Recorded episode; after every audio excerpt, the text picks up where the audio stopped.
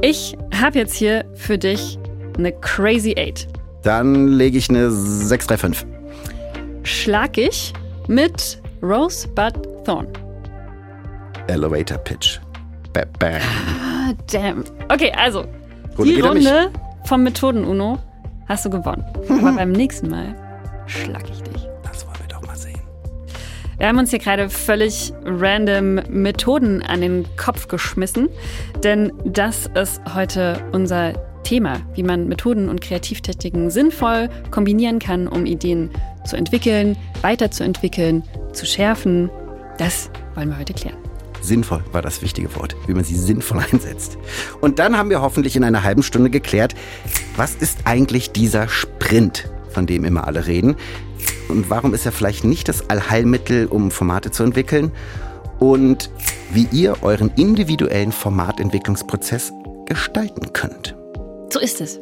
Und damit hallo und herzlich willkommen zu einer Folge ARD Podcast Formatentwicklung, die hoffentlich kreativ und kurzweilig wird. Mein Name ist Christine Schulz. Ich arbeite bei MDR Next als Formatentwicklerin. MDR Next ist die Innovationseinheit vom Mitteldeutschen Rundfunk. Und meine Kleinigkeit ist auch Formatentwickler, allerdings beim Hessischen Rundfunk. Nicht beim hässlichen Rundfunk, beim Hessischen Rundfunk. Der ARD-Podcast Formatentwicklung. Schön, dass du das nochmal klargestellt hast. Das klingt dann immer so. Hessischer Rundfunk. Bist du noch ein bisschen aus der Puste vom letzten Sprint? Äh, tatsächlich ja, weil der dauert an seit, glaube anderthalb Jahren. Wir haben bei unserem Funkformat Your Money tatsächlich auch einen Sprint gemacht und das endet ja irgendwie nie, gell? Das ist, geht ja immer weiter, so die. Diese Formatentwicklung ist always beta. Ja, auch wenn es dann irgendwann mal online ist, wird es ja trotzdem permanent verändert. Deswegen, und es ist halt auch jede Woche neue Arbeit. Ja, ich bin, ja, bin noch aus Pu- der Puste. ist halt dann doch am Ende ein Marathon und kein Sprint. Und diese Methoden und Werkzeuge, die man da benutzen kann und wovon der Sprint genau genommen eigentlich nur eines ist, äh, die braucht man tatsächlich die ganze Zeit im Formatentwicklungsprozess. Davor, danach, mittendrin.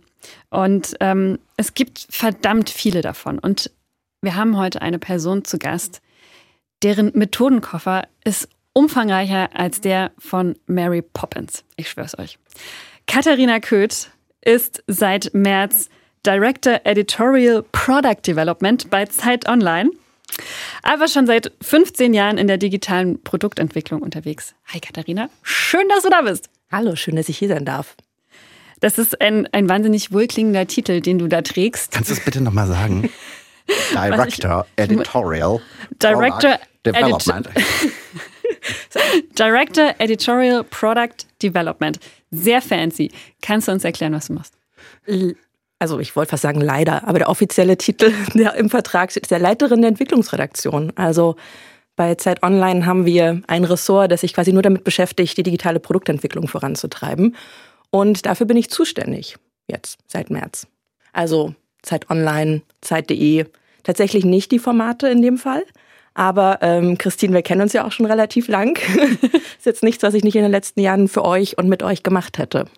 Und bist du da noch kreativ? Ja, immer. Warst du schon Lange- auf dem Weg heute lange hierher Pause. kreativ? Nee, heute war ich sehr slackig unterwegs. Das ändern wir jetzt. Das ändern wir jetzt. Ihr wisst ja, wie es ist. Mal gibt es die Phasen, wo man viel organisiert, dann gibt es die Phasen, wo man viel denken darf. Wo alles irgendwie so raus, raus muss einfach. Was macht denn Kreativität eigentlich aus? Ähm, gute Frage. Ich glaube, Kreativität ähm, ist ja auch eine große Frage, die wir gerade mit KI und sowas neu beantworten müssen. Das ist eigentlich KI, wenn da diese künstliche Intelligenz mit reinkommt. Und grundsätzlich haben wir, glaube ich, alle so eine Vorstellung von Kreativität, dass man immer dann kreativ ist, wenn es krass surreal ist. Ähm, wenn man so guckt, wenn man Dinge auch in der eigenen Lebensrealität als kreativ bezeichnet, dann ist es irgendwas, wo man das Gefühl hatte, da wäre ich nicht selbst draufgekommen, aber man kann selbst draufkommen. Und es muss auch gar nicht surreal sein, sondern ähm, ich hatte mal einen Professor, der hat zu mir gemeint, die Idee ist eigentlich egal, du bist dann kreativ, wenn du es auch umgesetzt hast. Und das finde ich eigentlich ganz schön. Du bist dann kreativ, wenn du es auch umgesetzt hast. Ich glaube, den muss ich äh, mitnehmen. Da muss ich ein bisschen drauf rumdenken. Ich bin ja der Überzeugung, dass Kreativität auch ein Handwerk ist, das man wirklich lernen kann. Teilst du das oder sagst du, es braucht den Geniekult. Total den Geniekult. es gibt diese, diese, drei, vier Menschen, die entweder bei einer Flasche Rot, weil die wetten das oder äh, unter der Dusche die genialen ja. Ideen haben und das, dann hast du plötzlich ein iPhone, das die Welt verändert. Ja.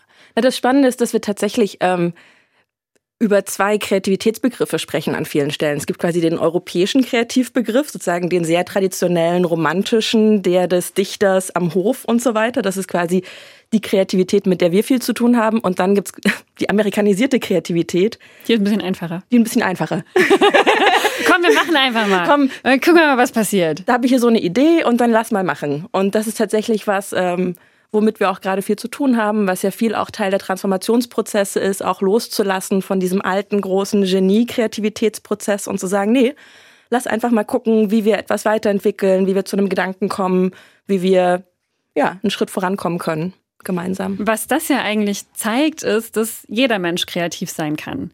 Und so ein bisschen steckt das ja auch in diesem Sprint drin, von dem wir jetzt gerade mhm. schon gesprochen haben und von dem so häufig und so oft gesprochen wird, ist irgendwie fast schon wie so ein, wie so ein Hype oder ein Trend äh, in, in unserer Branche, würde ich sagen. Es ist ein Begriff, aber es ist eigentlich etwas, das auch zum einen aus den USA kommt und zum anderen von Google Ventures. Und es ist ein Fünf-Tage-Prozess. Mhm den du uns jetzt gerne mal beschreiben darfst. Was ist denn eigentlich dieser Sprint?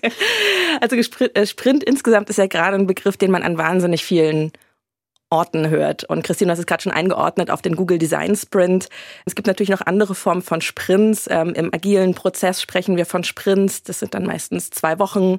Im Google Design Sprint sind es fünf Tage. Also was sich in den letzten, ich würde sagen, zehn Jahren durchgesetzt hat, ist halt diese Form eines begrenzten Prozesses der Sprint genannt wird, weil er möglichst eng und klein sein soll. Wie gesagt, im, im Agilen sind das dann zwei Wochen mit Development-Prozessen und so weiter. Äh, Im Google Design Sprint sind es fünf Tage aus der Erfahrung heraus von Jake Knapp, der das Buch Google Design Sprint geschrieben hat, dass es eigentlich nur diese fünf Tage braucht, um mit Expertinnen zusammenzusitzen und ein Problem, das man hat, zu lösen. Das heißt, äh, in diesen fünf Tagen trifft man sich an dem Montag, man lernt sich kennen, kommt zusammen, steckt ein Ziel ab. An Tag zwei macht man Ideen, an Tag drei wählt man die Idee aus, an Tag vier macht man einen kleinen Prototyp und am fünften Tag fragt man die Menschen, ob die das auch so sehen.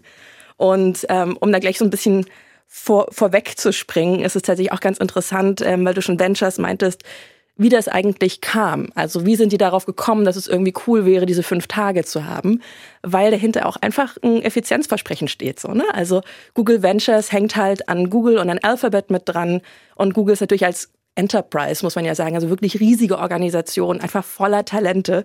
Und die Frage, die sich Jack Knapp damals gestellt hat, ist, wie komme ich eigentlich an diese Talente ran, die in allen möglichen Subdepartments hängen? Also bei euch ja eigentlich ähnlich in der ARD. Absolut. Es gibt tolle Leute beim WDR. Euch soll ich, oh, jetzt soll ich nicht aufzählen. Sonst vergesse ich irgendjemanden. Wir meinen immer alle. Na, was ist mit Radio Bremen und dem saarländischen oh, Rundfunk? Oh Gott, ich hätte nicht damit anfangen sollen. Wir meinen sie einfach immer alle. Alle Neune. Genau. Sind ich, doch neun. Klar. Christine zählt im Kopf nach. Da oben im Norden, da ist der NDR, da drüben ist der RBB, dann da unten ist der MDR, das sind wir. Genau. Also zurück zum Thema. Genau. Ich, ich höre auf, äh, Anstalten zu zählen. Was sind die, was sind die ähm, ganz klar auf der Hand liegenden Vorteile und was die Nachteile? Hm, der Vorteil ist tatsächlich, dass es darum geht, ähm, Leute aus ihrem Alltag rauszuziehen. So, ne? Also in diesen fünf Tagen und in dem Versprechen von in fünf Tagen kommen wir zu einer Idee und zu einer Lösung, ist einfach ein Versprechen drin zu sagen, hey, lieber Teamleiter, Teamleiterin ABCDE, ich brauche die Person aus deinem Team. Wir brauchen wirklich nur fünf Tage, keinen Tag länger, keinen Tag kürzer. Kannst du die Person für diese fünf Tage freischalten? Äh, freistellen, nicht freischalten. da kommt wieder das Knopf Digitale raus. Ich brauche diese künstliche Intelligenz wirklich nur fünf Tage. Auf jeden Fall geht es darum, kann ich die Person aus deinem Team haben?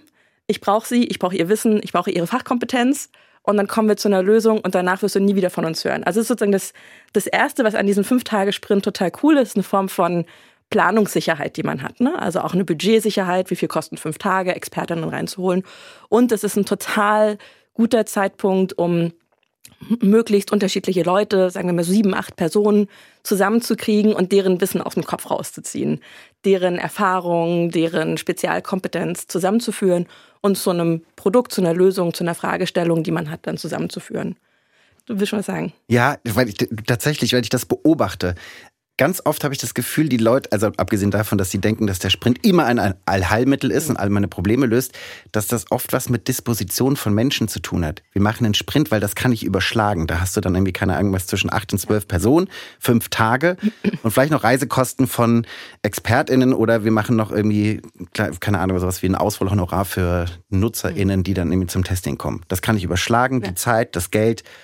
Das kann ja eigentlich nicht, das, eigentlich in so einem kreativen Prozess kann das ja nicht der ausschlaggebende Grund sein, sich für diese Methode zu entscheiden. Also eine große Motivation. Also ich glaube, ich würde es nicht unterschätzen, weil Kreativtechniken und auch die Kreativtechniken, die im Buch vorgeschlagen werden, die gibt's ja schon seit den 60ern. So, ne? Es gibt irgendwie so mehrere Phasen, wie sich Kreativitätspsychologie entwickelt hat, Kreativmechaniken, Kreativtechniken, angefangen beim Brainstorm und dann halt bis zu den moderneren, ausgefeilteren Sachen.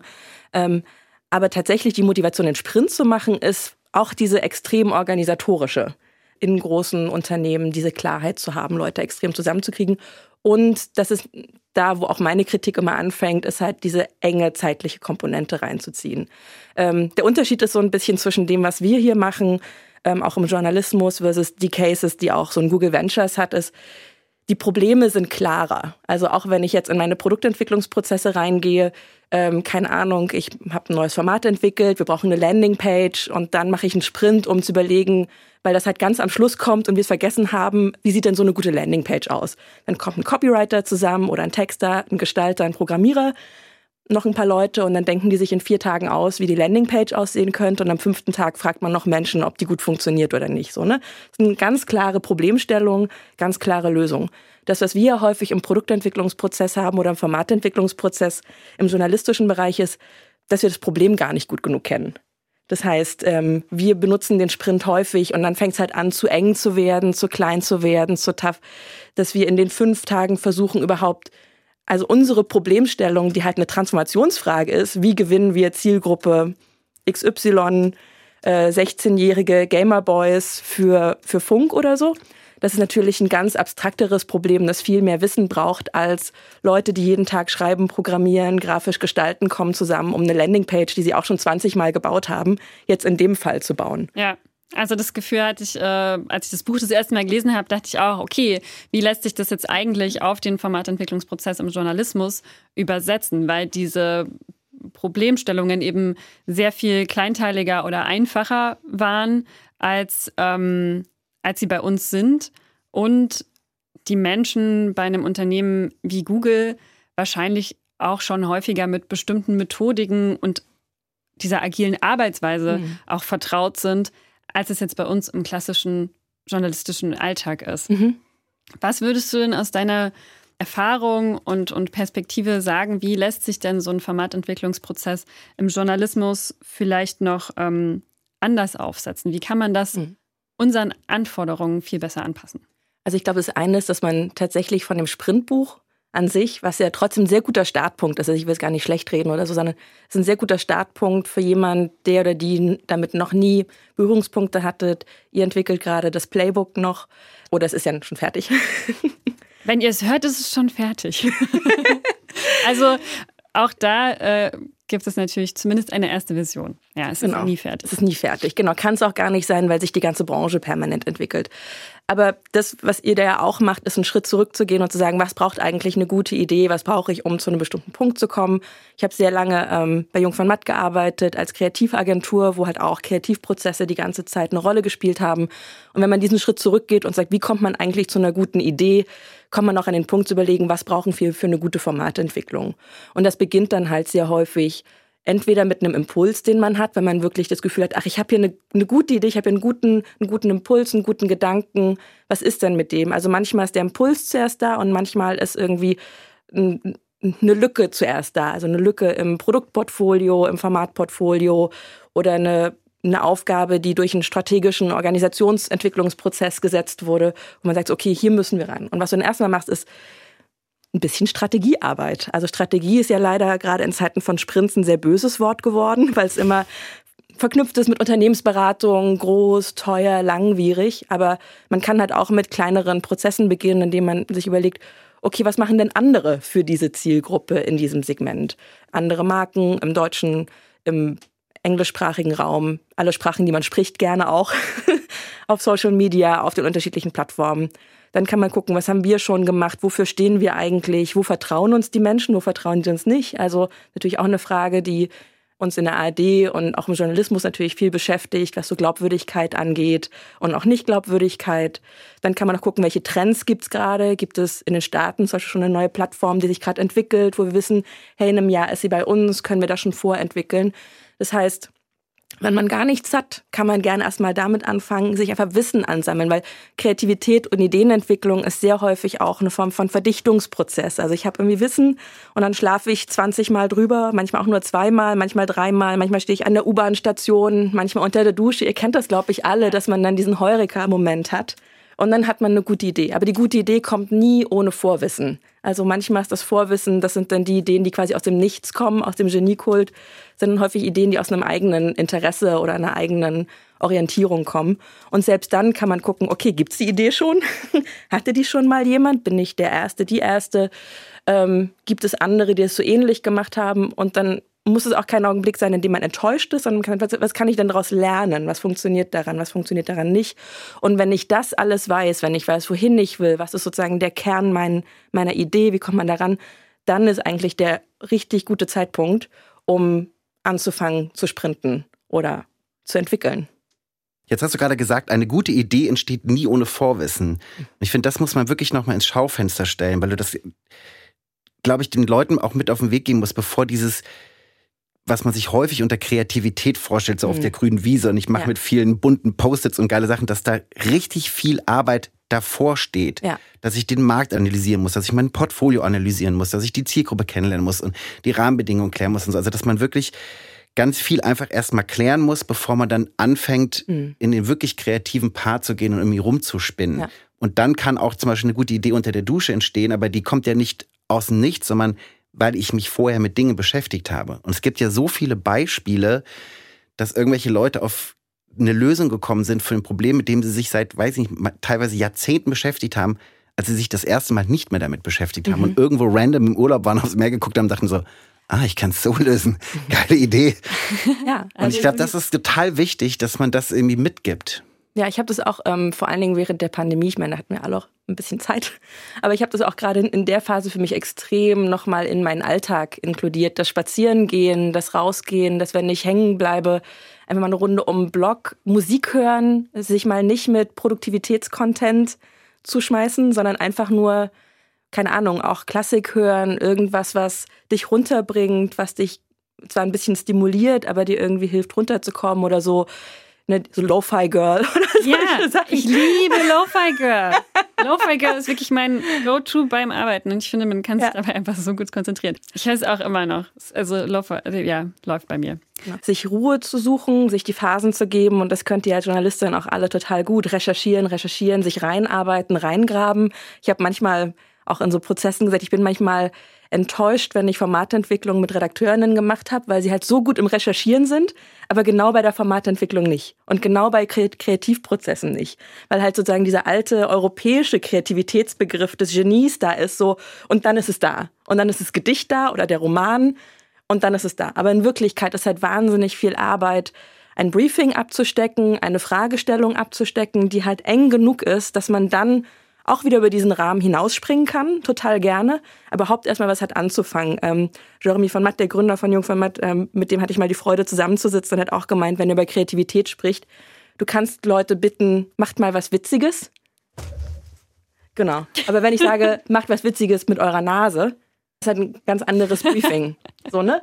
Und plötzlich fängst du an, ganz anders drüber nachzudenken, als nur, mach mal irgendwas. Und das, was wir halt sehr häufig haben in den Formatentwicklungsprozessen, ist halt, mach mal irgendwas ja. für diese Zielgruppe. Ich bin gerade also froh, genau, dass es kein Videopodcast ist. das macht mich sehr glücklich. Das sah aber sehr lustig aus. Und ihr habt also sehr schnell ich ja nicht gesehen, das sah mit Sicherheit bescheuert aus, aber du sahst sehr lustig aus. Ähm, genau, also dann haben wir zwei sehr wichtige Punkte ja schon mal festgehalten. Ich brauche diese Leitplanken ganz, ganz unbedingt und ich brauche Raum für Kreativität. Mhm. Ähm, dieses ne, einfach auch mal sich wieder rausnehmen und sich rausziehen und nicht nur sich zuballern mit Informationen, sondern sich auch Zeit zu geben, das sacken zu lassen, es irgendwie zu verarbeiten und äh, auch in den Austausch zu gehen mit so einem, mit so einem Team, was mhm. man sich ja dann auch erstmal zusammenstellt in, in irgendeiner Form.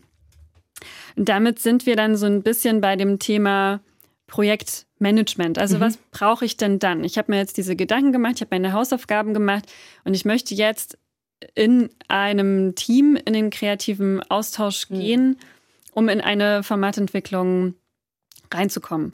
Was sind die Tools, die du da als unabdingbar mhm. siehst? Also ich meine noch gar nicht Methoden, sondern wirklich so, was, ähm, was, was braucht es? Ja, ich nehme meistens ein Miro-Board. Damit fängt alles an mit der Frage oder mit Post-its oder einem Blatt A3 oder Concept Board oder was auch immer ihr nutzt. Genau, es gibt auch andere Whiteboards von anderen Herstellern und Marken. In denen man synchron arbeiten kann und die man teilen kann mit anderen Menschen. Genau. Aber jetzt so konkret, bei mir wäre das so, um zu überlegen, okay, wen brauche ich denn? Also ich habe ja häufig auch die Situation, wenn wir zusammengearbeitet haben, dass es IdeengeberInnen gibt oder eine Form von Redaktion, in der eine Idee verankert ist. Und dann guckt man natürlich schon, was sind die Stärken und Schwächen der Leute so, ne? Also haben die Erfahrung mit Kreativprozessen, mit Ideenprozessen? Ist es etwas, was für sie komplett neu ist? Dann würde ich halt gucken, dass ich äh, zum Beispiel Menschen, die Werbeerfahrung haben, quasi so ein Profil als Kreativkonzepterin haben, die mit reinholen, weil sie halt einfach sehr geübt darin sind. Das ist auch die Antwort auf die Frage der Kreativität. Ja, man kann das üben und man kann Erfahrung darin sammeln und man kann sich einen riesen Wissensschatz aufbauen an Dingen, die man gesehen hat, an Ideen, die es schon mal gab, die es noch nicht gab. In so einem Fall hole ich sehr gerne KreativkonzepterInnen oder Copywriter, die Werbeerfahrung haben, rein, weil sie halt nicht nur den journalistischen Blick haben, also auch schreiben können, aber halt sehr in Ideen geübt sind. Dann können wir gucken, in welche Richtung geht es denn? Ist es ein eher Instagram-Format mit Posts? Ist es mit Video? Ist es ein Podcast? Dann würde ich natürlich schon gucken, da irgendwie Expertinnen reinzuholen, die schon mal einen Podcast gemacht haben, die schon mal in dem Format gearbeitet haben. Vielleicht sogar, wenn man die Ressourcen hat oder die Zugänge zu den Leuten, vielleicht sogar Personen, InfluencerInnen, die schon ein erfolgreiches Format gemacht haben für eine bestimmte Zielgruppe oder so und würde versuchen, ein möglichst diverses Team in so sechs bis acht Leute zu stopfen, ähm, die sich dann tatsächlich auch sehr häufig bei diesem Tag eins das erste Mal kennenlernen. So, ne? Mhm. Ähm, und das ist natürlich auch eine Herausforderung, über die wir gleich nochmal sprechen können. Ich finde es sehr wichtig, ähm, eine Ehrlichkeit dazu zu haben und eine Aufrichtigkeit mit sich selbst und mit dem Team, wie geübt ist man gerade? Ist die Formatentwicklung jetzt auch ein Lernprozess für das Team, auch wenn es darum geht, eine Erwartung zu haben, was am Ende des Sprints rauskommt? Also wenn es ein Team ist, das noch nie in einem Ideenentwicklungsprozess drin war, würde ich nicht unbedingt damit rechnen, dass am Ende der fünf Tage die geilste Idee ever rauskommt, aber halt ein sehr gutes Briefing, sehr guter Startpunkt, auf dem man dann weiterentwickeln kann. Wenn du ein Team hast, die halt schon fünf, sechs erfolgreiche Formate gemacht haben und darin sehr geübt sind, wirst du wahrscheinlich schon mit einem Sprint sehr weit kommen, weil einfach alle schon die Erfahrung haben. Und darauf kommt es halt so ein bisschen an, wenn man sich überlegt, so wie setze ich dieses Team zusammen in diesen fünf Tagen. Ich mache auch sehr gerne Sprints, die eher zweimal fünf Tage sind, wo man erst sagt, der erste Sprint ist nur, wir versuchen das Problem und die Herausforderung zu verstehen. Und der zweite ist dann, wir skizzieren eine Lösung an. Dann wirklich zu gucken, wen brauche ich? Brauchen wir nochmal externe Expertinnen, die uns einfach Wissen geben, die wir mit reinholen über einen Videocall oder auch direkt als, ähm, als Gästinnen mit reinholen. Aber wir sind ja alle ein bisschen besser geübt jetzt mittlerweile mit, mit Videokonferenzen, was es auf jeden Fall noch ein bisschen flexibler macht. Also das ist schon eine große Herausforderung, schnell ein Team kennenzulernen und die Lücken zu verstehen und auch zu erkennen, die es braucht zwischen der Idee oder dem Impuls, den es gibt, und den MacherInnen, die gerade im Raum sitzen. Ja. Und das ist keine Kritik an den Leuten oder das ist einfach sozusagen eine Form von sehr pragmatischer, aufrichtigen Umgang miteinander.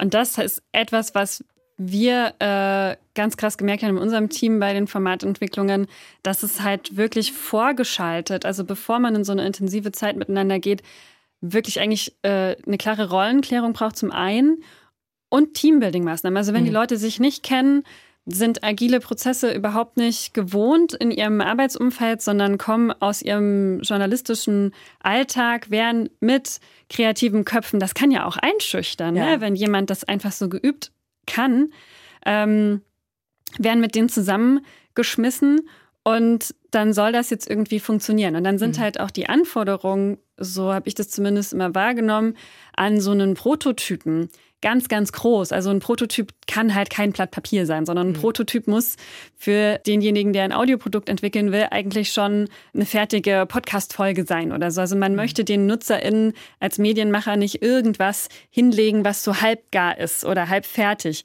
Und das braucht es ja aber ganz oft für dieses Nutzertesting nicht. Also man, mhm. kann, man sucht sich ja einzelne Aspekte raus mhm. und so diese kleinen Schritte zu gehen, auch was du gesagt hast, dass du es aufteilst. Mhm finde ich einen super guten Gedanken. Und das ist aber genau das, was vom Sprint mhm. wegführt. Ne? Also man genau. sagt, man kann sich daran orientieren, an diesen, an diesen Elementen, ähm, die der Sprint hat, aber man muss es halt anpassen auf die, auf die Zielgruppe, mhm. die man vor sich hat. Und da kommt so ein bisschen die, die zweite Krux des Sprints mit rein. Ähm, Im journalistischen Bereich ist, es, ist man es nicht unbedingt gewohnt, nutzerinnenzentriert zu arbeiten, sondern sehr häufig ja auch gerade in einem Tagesgeschäft getrieben von Geschichten, von Dingen, die vielleicht auch gut klicken, von denen man weiß, dass es in der Zielgruppe funktioniert, etc.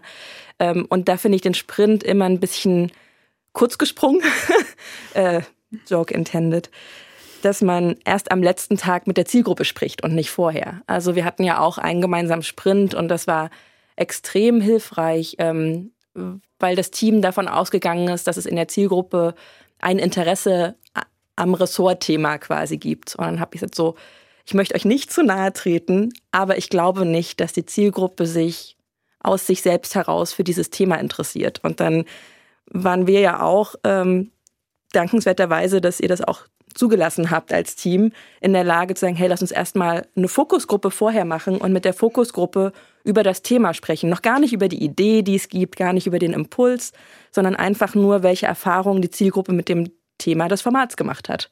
Und das war halt super hilfreich, weil natürlich tut es ein bisschen weh, auch als Journalistin dann zu hören, okay, diese jungen Menschen interessieren sich ja gar nicht für das, was ich mache. Aber es hat uns halt so viel weitergeholfen, die Idee weiterzuentwickeln, zu einem Konzept zu kommen, das sich irgendwie richtig angefühlt hat und wo man dann auch das Gefühl hat, ja, das kann funktionieren. Das kann gut klappen, wenn wir uns da Mühe geben. Mhm. Und noch eine andere Verknüpfung zum Sprint, die man sich, glaube ich, auch gut übertragen kann. Das ist eben angesprochen, die Teamzusammenstellung, weil du auch gesagt hast, wir versuchen dann möglichst diverse Teams zu machen. Und ich glaube auch, dass dieser Begriff Diversität immer ganz unterschiedlich interpretiert wird. Und ich habe das mhm. Gefühl, viele Leute sagen so, ja, im besten Fall sitzt irgendwie, keine Ahnung, People of Color oder jemand mit einer Migrationsgeschichte irgendwie mit am Tisch. Und das ist es ja nicht. Und deswegen sagen wir immer, Diversität sorgt dafür, möglichst viele verschiedene Perspektiven an den Tisch zu bringen. Und interdisziplinär zu arbeiten bedeutet, möglichst verschiedene hm. Expertisen an den Tisch zu hm. holen, weil du dann quasi von ganz unterschiedlichen Blickpunkten auf das Problem guckst und deswegen zu ganz unterschiedlichen kreativen hm. Lösungen kommst und irgendwie Schwachstellen auch viel früher erkennst. Und dann kannst du früh im Kleinen scheitern und musst nicht spät im Großen scheitern. Genau, ich habe, als ich gerade Diversität gemeint habe, auch vor allen Dingen Diversity of Thought gemeint. Also sozusagen gerade indem man manchmal Leute aus einer anderen Branche mit reinholt, die halt nah ist, die einfach einen ganz anderen Erfahrungsraum haben, auch in der, in der Arbeitsweise, hilft es nochmal anders drauf zu gucken. Ja, und manchmal ist es eine Mitarbeiterin aus dem Justizariat ja. oder jemand aus der Zielgruppe. Oh Gott, oh Gott, oh Gott. mit am Tisch. Ja, mit, mitentwickelt. Oh, Mindblowing. Oh mein Gott. Was übrigens sehr viel Spaß machen kann. Ja, genau. Und dann das, also diese Diversität führt ja auch zu so vielen coolen Eindrücken und kann Kreativität beflügeln. Mhm. Aber auch das ist, glaube ich, was, was man auch erstmal zulassen muss. Ne? Man kommt mit einer Idee und ähm, dann entwickelt sich diese Idee weiter. Und mhm. dafür muss ich sie auch, und das finde ich unglaublich schwer, und ich habe vor, vor allen Menschen, mit denen wir da zusammengearbeitet haben, echt einen riesen Respekt, weil ich glaube, da gehört ähm, viel Mut dazu, mhm. auch zu sagen, okay, ich lasse mich jetzt drauf ein, meine Idee in diese Runde mitzubringen und, und lasse mich darauf ein, dass jetzt mhm. ein, ein Team, was ich vielleicht gar nicht kenne, was jetzt hier irgendwie zusammengewürfelt mhm. ist, ähm, dass diese Leute diese Idee mit mir weiterentwickeln und dass es zu, zu unserer gemeinsamen Idee mhm. wird. Also das ist auch was super Emotionales, mhm. ne? Und ich habe das, ähm, finde das äh, ganz großartig. Das braucht viel, viel Vertrauen mhm. auch in, in unsere Arbeit. Mhm. Ja. Da bin ich fast so ein bisschen ja, aber. ja, aber es ist nur deshalb so emotional, weil es bei euch halt nicht stattfindet, sonst im, im normalen Arbeitsalltag, weil halt die Personen, die Ideen haben, ist halt meistens ihre erste Idee. Und das ist auch das, was ich vorhin meinte, die Idee allein ist halt noch nicht viel wert, weil wir alle aus diesem Kreativdenken kommen von, boah, ich hatte jetzt die Idee und bei euch im Prozess ist ja sogar so, da hat man sogar schon eine Hürde genommen, die wurde ja schon mal ausgezeichnet, um dann überhaupt in den Workshop zu kommen etc. Also quasi durch die Vorauswahl.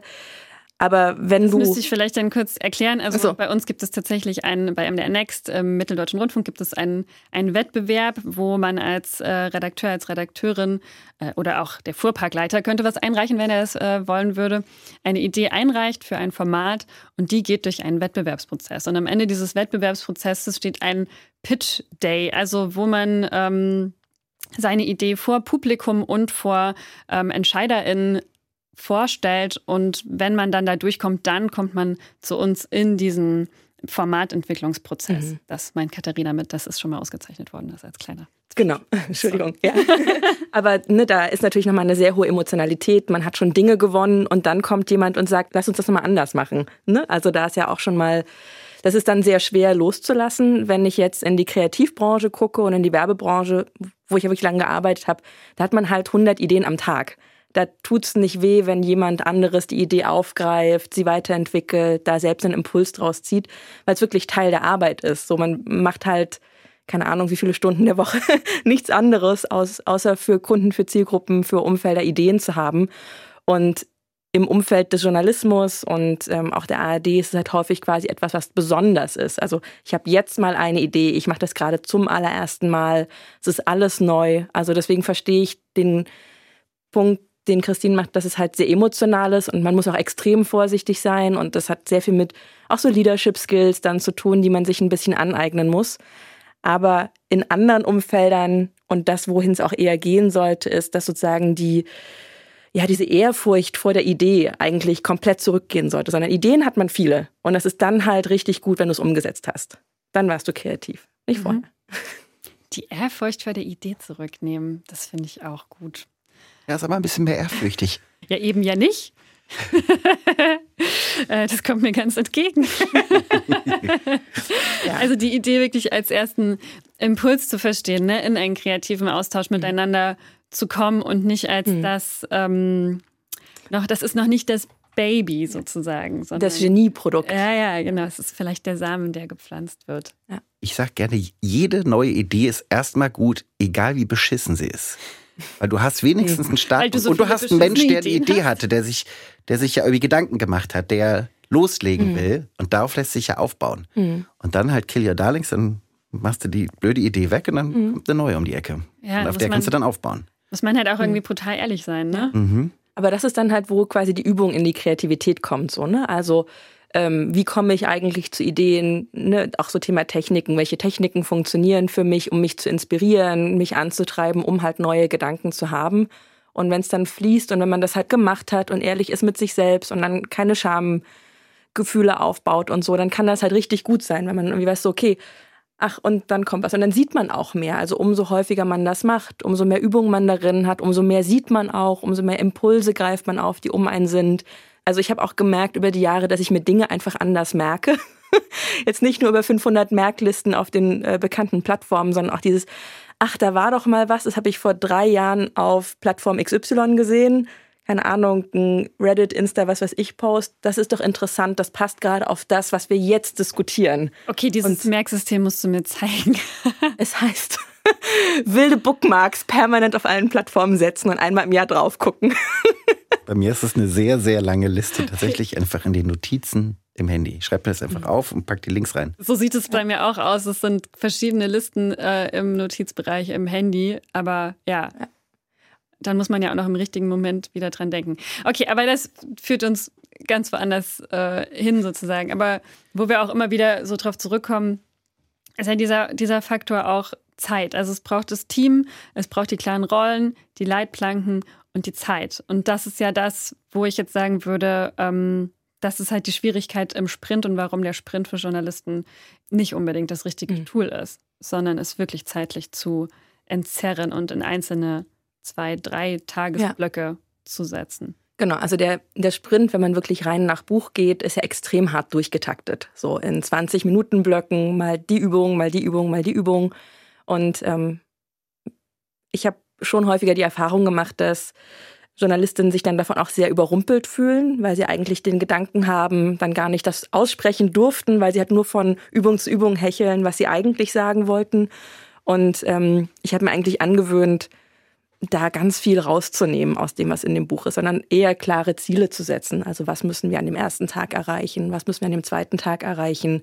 Ich habe eine sehr hohe Sorgfaltspflicht fast für mich selbst, um zu sagen, nee, also weil ich auch selbst so ticke, ehrlicherweise, ich komme nicht in dem Augenblick auf eine gute Idee. Ich muss halt zwei, drei Nächte mal über was schlafen. Und mhm. auch das sieht ja ein Sprint in fünf Tagen nicht vor, dass es eine Person gibt, die mal zwei, drei Tage über etwas schlafen muss, um dann aber eine schlaue Tangente oder einen schlauen Zugang zu einem Thema zu finden. Und deswegen habe ich irgendwann angefangen, auch sozusagen in diese Blöcke aufzuteilen, damit die Ideengebenden, die IdeenhaberInnen zwischen beiden Terminen auch die Chance haben, das mal sacken zu lassen, eben diese U-Bahn, S-Bahn, Straßenbahn-Momente, Duschmomente überhaupt zu haben, dass dann nochmal so ein Heuriger kommt oder sie Dinge miteinander verknüpfen, die sie vorher gar nicht so gesehen haben. Ja. Dass auch einfach auch Raum geschaffen wird für, ja. für Fragen und für, ich habe ein Gefühl dafür, mhm. für das, was passiert ist ja. dann in diesem kreativen Austausch. Ja. Plus natürlich, wenn wir über ein Team sprechen, das sich gerade an dem Montag das erste Mal kennengelernt hat und das sich halt gar nicht kennt, ne, auch da sozusagen der Unterschied zwischen kommen alle aus dem gleichen Team, aus der gleichen Firma, mit einem gleichen Mindset, mit einer gleichen Grundhaltung oder würfelst du noch externe mit rein? Da muss ja auch erstmal ein bisschen Vertrauen aufgebaut werden. Ähm, ich plane immer mit ein, dass man Montagabend nochmal abends was essen geht. Ich würde sagen, dann braucht man so ein Feierabendbier. Ja, so ein Feierabendbier. Und dann trinkt man auch ähm, oder muss nicht, aber kann auch noch ein Glas Wein zusammen trinken oder ein Bier und so weiter. Und dann lernt man sich auch nicht nur über die Aufgabe kennen, sondern spürt noch ein bisschen mehr, was sind das eigentlich für Leute, was beschäftigt die, wo kommen die her und dann ist auch der zweite Tag meistens ein bisschen netter, wenn man nicht so in dem Austasten, oh und wie und ich will jetzt niemanden auf die Füße treten. Gerade für FreelancerInnen ist es ja häufig so, dass sie ja auch da sind, einen Auftrag zu erfüllen, die Leute nicht überrumpeln wollen.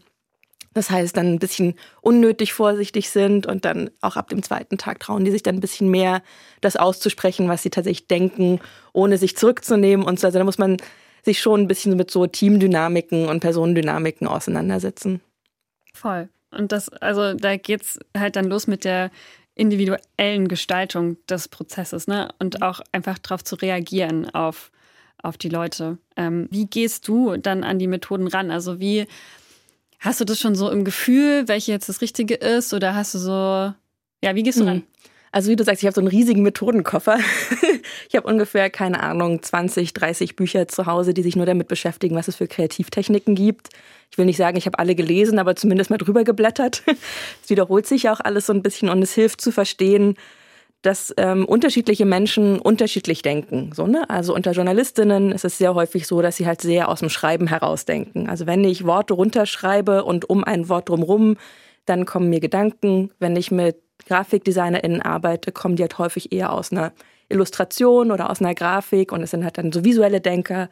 Ich persönlich bin jemand, die extrem abstrakt denkt, also eher so ein Flowcharts und, und Process-Charts und sowas. Und es hilft sich da auch Gedanken zu machen, mit wem habe ich es eigentlich gerade zu tun. Ne? Also Menschen, die viel Audio produzieren, gehen übers Sprechen und auch übers Sprechen miteinander, kommen zu Ideen. Also auch da ist es erstmal wichtig zu verstehen, wen habe ich da eigentlich vor mir sitzen und wie, ohne dass ich die Person jetzt gut kenne, aber was sind wahrscheinlich eher Denkformen, in denen sie gut funktionieren? Funktionieren sie besser im Ping-Pong reden? Funktionieren sie besser im Schreiben?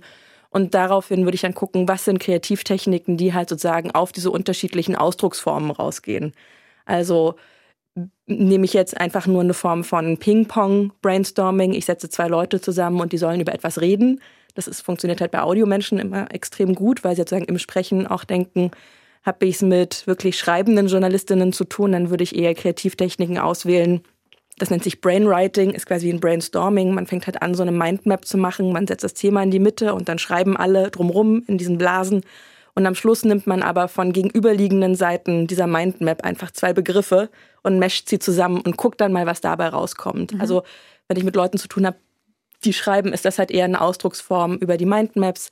Dann gibt es noch sowas wie 635, sechs Personen schreiben drei Ideen auf in jeweils fünf Minuten und so wie in diesem Kinderspiel früher, dann wird es einmal umgeklappt und dann schreibt der nächste und dann wird quasi immer weiter aufgebaut. Das ist eine Methode, die ich sehr gerne benutze bei Leuten, die sich nicht trauen, Ideen viel zu haben oder denen es sehr schwer fällt, von einer eigenen Idee loszulassen, weil du dann halt nicht ähm, ja, nicht so sehr einfach nur eine minimal veränderst, was insgesamt die Idee ist, sondern immer wieder weiterdenkst. Und irgendwann kommt man halt in diese kleinen Methoden, dass man merkt, ah, das funktioniert für die Gruppe besser und das für die Denkweise und dann baut man sich so sein kleines Köfferchen auf. Oder das große Mary Poppins.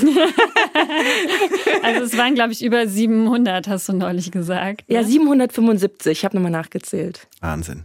Aber ich finde es total gut, dass du das nochmal sagst, weil nicht jede Methode eignet sich für jedes Problem und nicht jede Methode eignet sich für jeden Menschen, mhm. weil die halt einfach unterschiedlich sind. Und wenn ich dann einfach nur, ich mach das, das haben wir doch schon immer so gemacht, das machen wir jetzt weiter so, was soll das denn? Verstehe ich gar nicht. Dass man sich halt auch darauf einlassen muss, okay, mit wem haben wir es hier eigentlich zu tun und welche Methode könnte dann funktionieren, dass zum Beispiel Radiomenschen dann vielleicht eher irgendwie sprechenderweise denken während Grafiker vielleicht eher irgendwas skribbeln wollen oder so. Genau, also ich, ich habe es quasi andersrum gemerkt, als ich angefangen habe, auch Sprints und Workshops zu machen, dass ich sehr häufig das Gefühl hatte, ne, weil gerade ähm, Thema Crazy Aids, du hast faltest ein Blatt Papier und dann innerhalb von einer Minute zu einer Minute, also insgesamt acht, wird halt in jede Fläche eine Idee reingescribbelt ich habe sehr früh gemerkt, dass Menschen, die halt sozusagen eher Journalistinnen sind, eher aus dem Schreiben kommen, sich damit wahnsinnig schwer tun. Also anstatt, wo ein Grafiker, keine Ahnung, acht Varianten von Landingpages oder Microsites macht, stehen dann auf den acht Flächen acht Begriffe. Mhm. Und es ist halt wahnsinnig schwer gefallen, sie zum sie zum Malen zu bringen und zum Skizzieren, weil es einfach nicht leicht liegt. Und wenn du dann noch die Minute Zeitdruck hast und es nicht geübt ist, dann fällt es ihnen einfach wahnsinnig schwer. Und dann kann man halt auch Leute auf dem Weg sozusagen verlieren. Ne? Also ja. ist ganz wichtig für jemanden, ähm, der, der quasi so Projekte dann aufsetzt und, und durch Sprints durchführt, auch wirklich zu genau das zu, mhm. zu gucken. Ähm, aber ich kann nur jeden ermutigen ähm, und jede, jeden, der zuhört, der die zuhört, ähm, einfach auszuprobieren. Also auch erstmal rauszufinden, was sind denn Methoden, mit denen ihr gut klarkommt, mit denen ihr euch wohlfühlt um dann davon aufzubauen und auch zu verstehen, okay, diese Methode, die, die fühlt sich für mich nicht gut an. Woran kann das denn liegen und für wen könnte es wiederum gut sein? Also nur weil eine Methode für mich nicht funktioniert, heißt es nicht, dass die Methode schlecht ist, ja. sondern einfach nur für mich nicht funktioniert. Wenn ich jetzt noch überhaupt gar nicht in diesem Methoden-Thema ähm, in irgendeiner Form drinstecke. Und ich würde jetzt mal sagen, der Großteil der Methoden lässt sich ja eher googeln. Oder vielleicht kannst du uns auch einfach eine beschreiben. So, welche würdest du mir denn als Autorin oder Redakteurin mit auf den Weg geben, einfach nur, um mal auszuprobieren? Also ich glaube, für jemand, der oder die als allererstes beginnt, würde ich fast in so eine Richtung des Kreuzens gehen. Also nimm dir mal zwei Eigenschaften eines Formats, eines Produkts und versuch das mal miteinander zu ähm, ja, daraus zu generieren, was da kommt. Also ich mache einen Podcast für ähm, alleinstehende Mütter zum Thema Katzen. So, man nimmt sich so drei Variablen zum Beispiel, entweder aus einer Zielgruppe oder aus einem Format und dann überlege ich mal, was könnte man da erzählen? Wie könnte das klingen? So, ne? Und das ist ja schon so ein erster, du hast ja schon einen Rahmen gesteckt und dann kannst du gucken, was kommt dabei raus, was wäre witzig, was ist ernsthaft. Und dann nimmt man das, dreht eine Variable um, dann sind es halt nicht die alleinerziehenden Mütter, sondern dann sind es die, keine Ahnung, die Studierenden, die gerade zum ersten Mal ausgezogen sind mit der Katze und Podcast und so. Und was würde sich dann verändern? Und es hilft erstmal, weil es halt sehr nah ist an der, an der eigenen Arbeit. So, ich tausche eine Variable aus von etwas, mit dem ich mich wohlfühle. Und was könnte dann rauskommen, als kleiner, als kleiner Starter? Und dann kann man sich, also wenn das gut funktioniert, dann gibt's dann noch mehr, das nennt sich dann die Osborne-Checklist, so eine krasse Checklist mit, mach das mal größer, mach das mal kleiner, mach es blau, dreh es um, mach es rückwärts und vorwärts und dann kann man sich da auch Karten rausziehen oder halt einfach so zum Inspirieren. Und ich finde, das ist ein, ein, super guter Start, um rauszufinden, ähm, in welcher Geschwindigkeit komme ich zu Ideen, wie wohl fühle ich mich schon damit, starte ich mit einem Thema, mit dem ich vertraut bin, springe ich gleich ins kalte Wasser. Das gibt einem so den meisten, den meisten Raum. Wir haben bei uns in der Funkredaktion im HR die Inspirationsmaschine erfunden. und sind quasi nach dem Cluedo-Prinzip vorgegangen. Und das kann sich jetzt tatsächlich auch einfach jeder nachbauen. Wir haben einfach ganz viele berühmte Personen aufgeschrieben, ganz viele berühmte Orte und ganz viele berühmte Gegenstände. Und dann kannst du halt mit dem Zufallsgenerator, dann machst du es einfach auf Papiere und ziehst dann und dann fragst du, okay, wie würde James Bond mit einem Thermomix an der Supermarktkasse dein Problem jetzt lösen? Oder wie machen das Asterix und Obelix mit einem Schweizer Taschenmesser auf dem Kreuzfahrtschiff? Mhm. Und dann zu überlegen, okay, wie würden die jetzt an diese Sache rangehen? Mhm. Und das kannst du ja total leicht nachbauen einfach. Ja. Ja, und kannst auch noch deine Lieblingsstars da einbauen. Wow. Oh, Fan No Angels. Was machen die No Angels? Fast so gut wie der Bravo-Starschnitt. Genau, so ja. die No Angels bei Tageslicht. Genau, aber wenn du dann halt ernsthafter werden willst, also jetzt nicht um das ähm, klein zu machen, ich habe tatsächlich auch so ein ähnliches Zufallsgenerator-Ding mir mal gebaut mit Zielgruppenbeschreibungen, wo ich einfach so eine Liste habe, an was sind Eigenschaften die Menschen haben können von körperlichen Beeinträchtigungen, Krankheiten, Lebenssituationen, Lebensumstände, Lebensmomente, in denen sie sich befinden, um dann einfach meinen eigenen Bias auch rauszuhebeln und mal zu gucken, was ist denn eine Person X, die mir gerade zufällig vorgestellt wurde. Was man heute dann noch machen kann, ist, man nimmt dann diese Person, ähm, nimmt das in so eine generative Textgenerierungsmaschine und sagt, schreib mir einen Lebenslauf für die Person. Ist genauso gut wie eine Persona. macht auch keinen großen Unterschied. Und dann hat man auch irgendwas, woran man sich festhalten kann. Also da geht mittlerweile natürlich auch viel mit so generativer KI, sich so eine Geschichte erzählen zu lassen. Aber bitte keine KI-Ideen produzieren. Weil es gibt schon so viele, oder? Naja, nee, aber es ist natürlich alles sehr generisch. Ne? Also allein wie KI funktioniert. Und ich glaube, das, was eine richtig gute Idee ausmacht ähm, und was ihr wahrscheinlich auch alle so mitbekommt, wenn ihr Ideen begegnet, wo ihr denkt so, boah, das ist irgendwie sehr brillant, dass sie halt meistens sehr klar sind, aber dennoch, mm, ich habe immer diesen Spruch so, es wird etwas, was jeder weiß, zum ersten Mal ausgesprochen. Das ist meistens eine gute Idee. Mhm. Wenn du etwas adressiert hast, von dem alle wissen, dass es irgendwie so eine, so eine globale Wahrheit ist oder dass es jeder so fühlt oder viele so fühlen, aber der die Erste zu sein, der das ausspricht. Das ist halt häufig ein guter Startpunkt, wo man merkt so, oh, da könnte was Interessantes drinstecken. Und wenn man es äh, gut in einem Satz erklären kann, das ist auch immer ein gutes Zeichen. Du sofort verstehst, mhm. das, äh, was ich meine. Ja. Gibt es noch eine Methode, wo du sagst, ähm, das kann man gut mit in die nächste Redaktionskonferenz nehmen und das Team vielleicht ein bisschen anstecken? Ja, also was erstmal hilft, ist so auch als grundsätzliche Regelung aus dem Design Thinking Prozess wirklich und auch so Improv halt ja und. Also tatsächlich ähm, zu verbieten, dass man aber sagt, sondern Hat auch. mir Helmer gestern Abend ganz dolle verboten. Ich habe ja alle Abers verboten und gesagt, ja. nehmen wir mal ein und. Ja, aber äh, ja, aber. ja und? Ja und. Ähm, das hilft tatsächlich, ne? Also das überhaupt erstmal zu lernen, nicht die Idee von jemand anderem schlecht zu reden, sondern darauf aufzubauen ähm, und da zu starten. Ich glaube, das wäre für eine Redaktionskonferenz ähm, wäre das schon mal hilfreich. Mhm. So als kleiner Startpunkt. Wir haben aber beim Design-Sprint durfte dann jeder einen, einen Kritiker quasi so scribbeln, irgendwie so malen, irgendwie so ein Strichmännchen, wie auch immer. Und dann haben wir den draußen an die Garderobe gehängt, damit wir quasi den mhm. Kritiker am Anfang nicht mit reinnehmen. Ah ja. So was ähnliches habe ich in den Whiteboards, in den digitalen. Ich nenne das, ich habe immer so eine Fläche und das ist so eine, so eine Wand und das ist dann die Einwand. Die werden alle Einwände als Klebezettel geklebt. Ich lieb's. Geil. Bei uns heißt es Parkplatz. Aber ich finde, äh, schön, schön. Erinnert sich. Ähm, sehr, sehr gut. Ähm, vielen, vielen Dank, Katharina, dass du da warst und das alles mit uns geteilt hast diese Kreativmethoden, über die wir gesprochen haben und auch noch einige mehr, findet ihr bei uns im ARD Playbook Formatentwicklung. Das verlinken wir euch in den Show Notes. Und wir haben jetzt wirklich richtig, richtig viel geredet und uns ausgetauscht und ähm, es hat verdammt viel Spaß gemacht. Und es ist, glaube ich, auch jetzt die längste Folge, die wir bisher so produziert haben. Aber Helmer, du darfst deines Amtes walten und bitte nochmal alles kurz und kompakt zusammenfassen. Und ich neide dir diesen Job gerade nicht. Genau, ich fasse nochmal alles zusammen. Das sind ja dann zum Glück nur drei Sätze. Ich versuch's aber mal. Wir haben am Anfang ein Versprechen gegeben, um zu gucken, was ist eigentlich dieser Sprint, von dem immer alle reden. Das fand ich mal ganz gut, dass du gesagt hast, erstmal müssen wir unterscheiden, über welchen Sprint wir überhaupt reden, damit wir vom gleichen reden. Es gibt ja auch zum Beispiel bei Scrum in der Softwareentwicklung einen Sprint, aber uns ging es jetzt um den Google Design Sprint wo es im Prinzip darum geht, in einer sehr begrenzten Zeit, nämlich in fünf Tagen, ein Problem zu lösen, wo wir am Ende einen Prototypen entwickeln und ihn im besten Falle an echten Menschen testen können. Und ähm, welche Vorteile stecken da drin? Es ist erstmal gut, überhaupt aus diesem Arbeitsalltag rauszukommen und ins Machen zu kommen. Und es ist für Menschen gut, die gerne disponieren, ob jetzt Personal oder Geld. Es ist organisatorisch natürlich ein Vorteil, wenn man weiß, ich habe einen begrenzten Zeitraum. Ähm, wir hätten aber auch gefragt, was, warum ist es vielleicht nicht das Allheilmittel? Nein, es gibt natürlich auch äh, Nachteile, zum Beispiel der zeitliche Faktor oder dass auch nicht alle in einem Team damit gut irgendwie umgehen können und dass es nicht sinnvoll ist, stumpf, unreflektiert diesen Steps zu folgen. So, wir müssen jetzt eins, zwei, drei, vier, fünf machen und am Ende kommt da ein super Prototyp raus, sondern dass man immer gucken muss, so, über welches Problem reden wir, mit welchem Team wollen wir das irgendwie machen. Und apropos Team, da sind wir bei der dritten Frage, wie man so einen Formatentwicklungsprozess am besten aufsetzen kann, gestalten kann.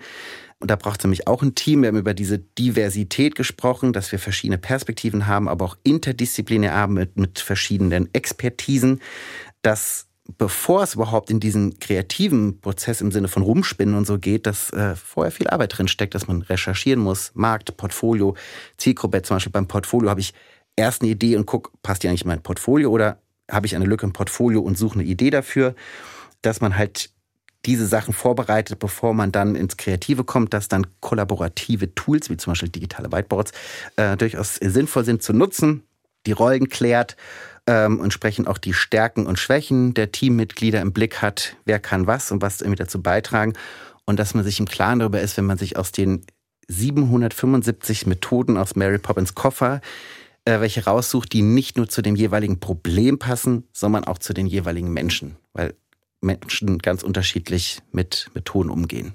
Die Radiomenschen vielleicht irgendwie äh, sprechend denken und die Grafiker eher malend denken. Das war's. Das hast du sehr schön zusammengefasst. Ich habe mir Notizen gemacht, aber sag's keinem. okay.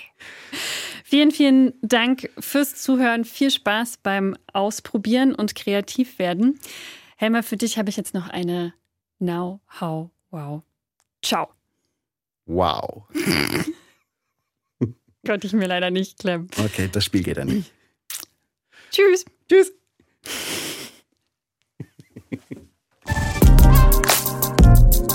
Der ARD Podcast Formatentwicklung.